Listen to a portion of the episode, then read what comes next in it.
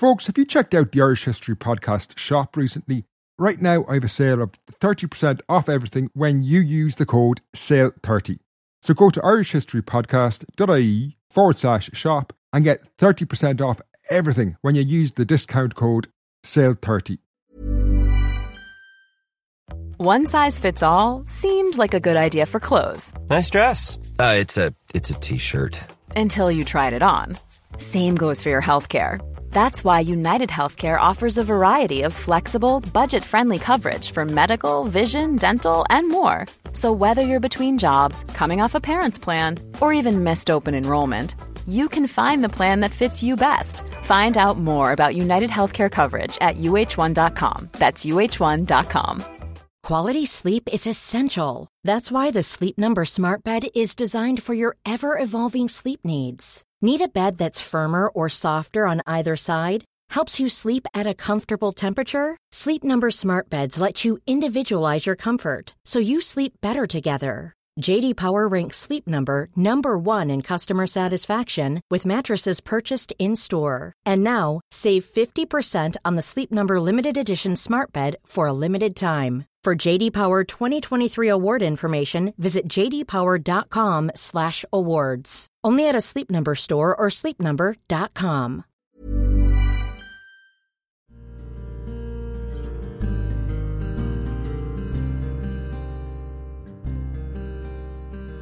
Hello and welcome to the Irish History Podcast. My name is Fin Dwyer, and this show is From Carpenter's Son to King The Story of Lambert Simnel. This episode is about what must be one of the most unusual chapters in Irish history a tale of intrigue, conspiracy, and deception, resulting in a 12 year old carpenter's son being crowned King of England in Dublin. This episode begins not in the late medieval world when these events occurred, but instead in a car park in Leicester, in England, in 2012. But first, I have a brief announcement to make. Over the last two and a half months, I have incurred some pretty big costs from podcasting. I've had to get a new laptop and a new mic, not to mention the ongoing monthly costs for web hosting. In total, this is now approaching the guts of a thousand euros. If you've been thinking of contributing and helping out with the show, now would be a great time to do it. It's simple. Just go to irishhistorypodcast.ie and click donate. As always, I'm really grateful for whatever you can give.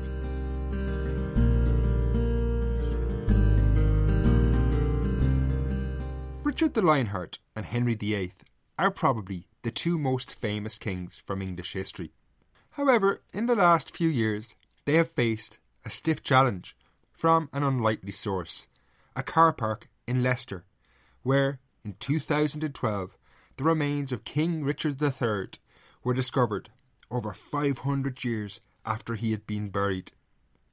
Richard III was buried in this spot with very little fanfare in 1485 after he lost his life and the throne in one of the most famous battles in English history the Battle of Bosworth Field. There, Richard III was defeated by his great rival, Henry Tudor, who took the throne and became Henry VII. This bloody battle brought an end to the Wars of the Roses, a 30 year long civil war in England. Henry Tudor's faction, the House of Lancaster, finally, amid the blood-stained field at Bosworth, overcame Richard III's House of York. When Henry VII, the Lancastrian, took the throne, most of his rivals, who had supported the House of York, outwardly at least, accepted his rule. There was little else to do. Their candidate, Richard III, was dead and now buried in what would later become a car park. However, behind the scenes, some of them still plotted and schemed to place a member of their faction on the throne. These plots and schemes had a major problem, however. There was no strong Yorkist contender for the throne. Their best claimant was a ten year old boy called Edward Plantagenet. However, in 1485, he was the prisoner of Henry VII in the Tower of London, and he wasn't getting out any time soon.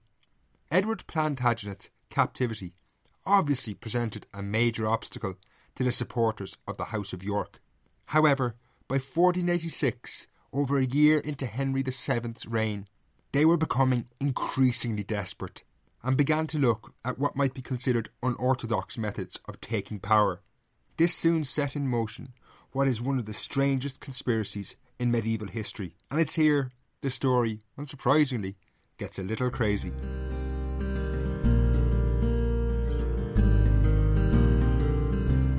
In 1486, the Yorkists began to gather around a claimant. Now, this person was not some long forgotten relative of a dead king or Edward Plantagenet broken out of the Tower of London. No, instead, their proposed king was none other than the son of a carpenter from Oxford. This boy, Lambert Simnel, was just an ordinary boy. His father Thomas had just been an ordinary carpenter. They had no claim, not even a dubious one, to the throne. But nevertheless, the Yorkist faction were still willing to rally around this child. While you may be confounded at this point, these nobles in the Yorkist faction weren't stupid enough to try and propose an actual carpenter's son as king. Instead, they were going to try and pass Lambert Simnel off as the imprisoned Edward Plantagenet. Now, I know this sounds bizarre and possibly on the verge of idiotic to us today, but in the late medieval world, it wasn't totally implausible that this plot might just work Firstly, there had been rumours abound that Edward Plantagenet had escaped the Tower of London. Secondly, and more importantly, very few people had any idea what Plantagenet actually looked like. He had spent his entire life in captivity. On top of this, there were no cameras or portraits either, so there was little way of proving that Lambert Simnel was not actually Edward Plantagenet, if he claimed to be. Now, before a carpenter's son could claim to be a noble, there was a lot of work that needed to be done. The plotters needed to transform Lambert into Edward Plantagenet. This task was given to the first conspirator whose name we know, an Oxford priest, Richard Simmons. Simmons schooled the boy in secret about etiquette and presumably who his new inverted commas family were. We don't know what Lambert was told about the plot or perhaps whether he was threatened, but it appears that the priest succeeded in convincing this boy to go along with the ruse, and it seems that Lambert was able to act the part well. He was later described as a comely youth and well favoured, not without some extraordinary dignity and grace. By late 1486, Lambert was ready, but before anyone would risk publicly claiming he was Edward Plantagenet, the plotters needed a location where they knew this young impostor would be safe from the wrath of Henry VII when he heard about it. England was too dangerous, so they boarded ship to the English colony in Ireland. Arriving in late 1486 or early 1487 with the priest Richard Simmons, Lambert had a good chance of mobilising support in Ireland before Henry VII could act. In the absence of the internet, telephone, or modern communications, it was well possible that Lambert could have raised an army in Ireland before Henry VII even heard of his existence. Aside from this geographical advantage, Ireland also was a place where Lambert could find potential allies. In late 15th century Ireland, the most powerful family were the Fitzgerald, Earls of Kildare. They had been firm supporters of the House of York during the Wars of the Roses. If anyone would support a Yorkist claimant in Ireland, it would be them. All this said, though, coming to Ireland had risks.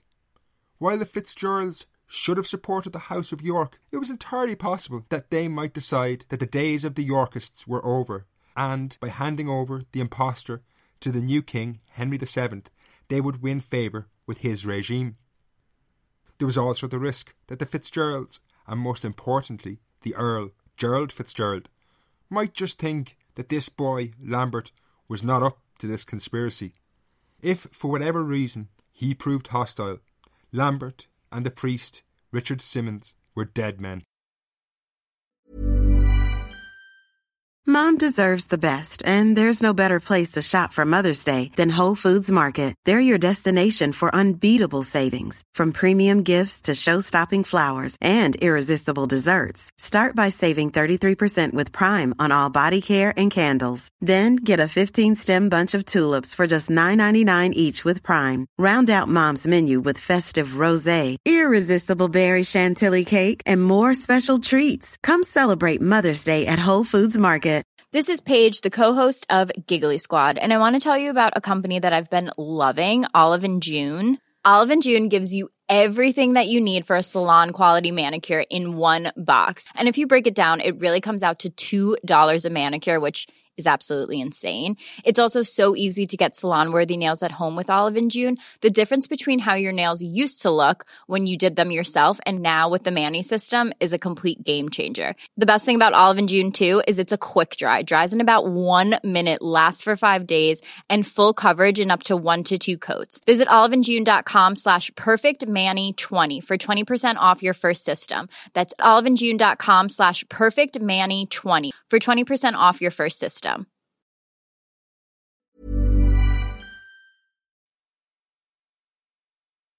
When Lambert arrived in Ireland, claiming to be Edward Plantagenet, he presented a dilemma for the Earl of Kildare. There were pros and cons to supporting this boy. On the one hand, it was an incredible opportunity. If the Earl, Gerald Fitzgerald, could install this boy on the throne of England, he would become a key figure in the new administration and thereby secure his family's dominance in Ireland. It was a double edged sword, though. If they failed, the cost could be fatal. Treason was a serious business. Now, luckily for Lambert and Richard Simmons, the priest, Gerald Fitzgerald was not hostile. Personally, I find it hard to believe that Gerald Fitzgerald thought that this child was actually Edward Plantagenet. He would have known the real Edward was in the Tower of London. Realistically, the Earl probably didn't care who Lambert really was. Aesthetic in this situation was everything. It was Fitzgerald's soldiers who could forge Lambert a new identity, and if they won on the battlefield, he would, for all intensive purposes, become Edward Plantagenet. Now, while I said Gerald Fitzgerald was not hostile, it should be noted that he himself did not openly support Lambert. His family had been one of the most important families in Ireland for nearly two centuries at this point, and they had only maintained this position of power through being shrewd politicians. Supporting a 12 year old impostor was not shrewd. It was outright risky, in fact, and the Earl was not about to gamble his land, title, and everything his family had achieved on this boy until he saw how much support he could garner. Instead, predictably, Gerald Fitzgerald hedged his bets. The Earl, in effect, for a while at least, backed both horses. This he did by remaining aloof himself, while getting his brother Thomas Fitzgerald, the Chancellor of Ireland, to support Lambert openly. In this manner, no matter who won, the Fitzgeralds would claim to have supported the winning side. Now, aside from Thomas Fitzgerald, the Earl's brother, Lambert also gained other important allies in Ireland. Most importantly, William Fitzsimons, the Archbishop of Dublin. In the early months of 1487, events began to move apace. However, the first few weeks were nothing short of disastrous for Lambert. Indeed, it looked like the wheels had come off the project before it had ever really gotten going. Firstly, the priest Richard Simmons had returned to England to search out a landing spot that Lambert and a potential army could use. Unfortunately, he was captured.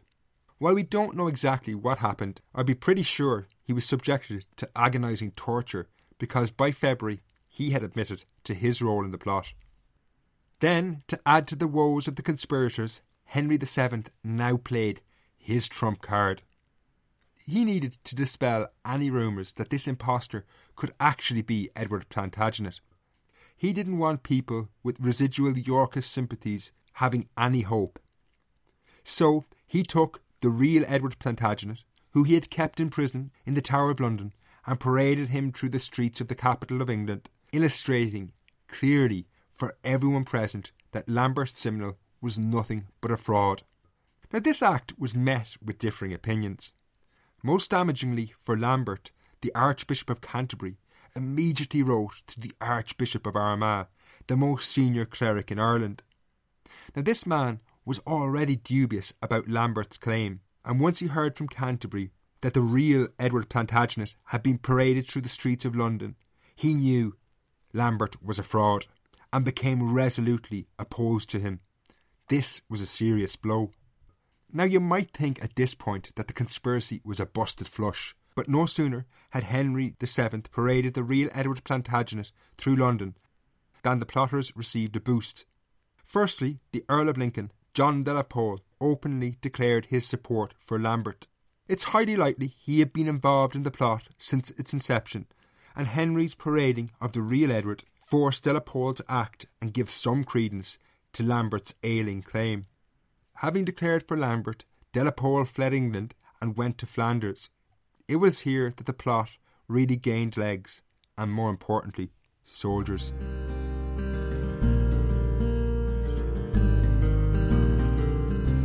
In Flanders, John de la Pole, the Earl of Lincoln, went to the court of Margaret, Dowager Duchess of Burgundy, who happened to be a daughter of the House of York, and incidentally, one of the most powerful women in Europe. If Lambert had actually been Edward Plantagenet, this woman would have been his aunt. Now, although she never saw the boy, Margaret still backed the conspiracy. Her motivation was heavily influenced, no doubt, by the fact that she had seen several family members executed at the hands of the Lancastrians, and a chance to topple Henry Tudor was too good to pass up. Margaret was not just a talker, though. She matched her support with action. She hired the famous military captain Martin Schwartz to provide 2,000 German mercenaries to help Lambert. Once the force was raised, Schwartz and this army, accompanied by the Earl of Lincoln, John de la Pole, sailed for Ireland, arriving in Dublin on May the 5th. You can just imagine the tension that must have abounded in Dublin when this army arrived. It was now clear that Lambert Simnel might yet sit the throne of England his support continued to grow through May, and by the end of the month the time had come when his supporters felt he should be crowned. This saw a unique ceremony in Dublin on the 24th of May 1487. It began with a procession to Christ Church Cathedral in the centre of the medieval town, from the church of St Mary del Dam. This church is now long gone, but it roughly stood where City Hall stands today. The Book of Howth tells us that crowds thronged the streets of medieval Dublin. It's pretty understandable that they would. Dublin had never seen a royal coronation of this kind. Indeed, it would never see another. However, the crowd must have been somewhat underwhelmed when they saw their prospective monarch. The child, about to be crowned Edward VI, King of England and Wales and Lord of Ireland, was so small that he couldn't be seen as he made his way to Christchurch through the streets. He had to be hoisted aloft by a man called Darcy of Platten, who brought the future King of England to the cathedral. We have no idea how this carpenter's son, Lambert Simnel, felt about this day. Amid the cheering crowds, he was about to be made King of England. But I'm not sure he really could have understood the risks involved.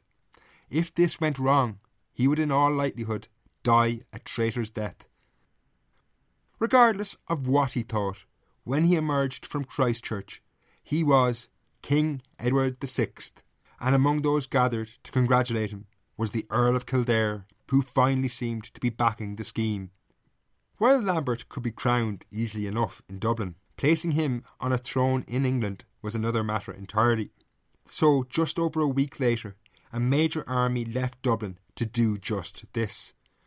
Now, this army going to press Lambert's rights in England was not unimpressive. Martin Schwartz brought the 2,000 German mercenaries who were joined by several thousand Gaelic Irish soldiers.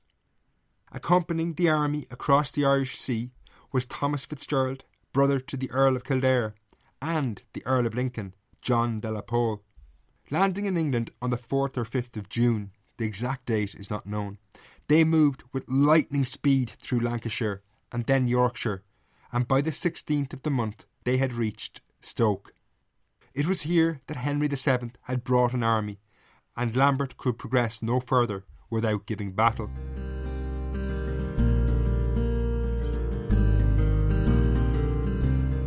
For Henry VII, the upcoming battle must have been a slightly nervous moment.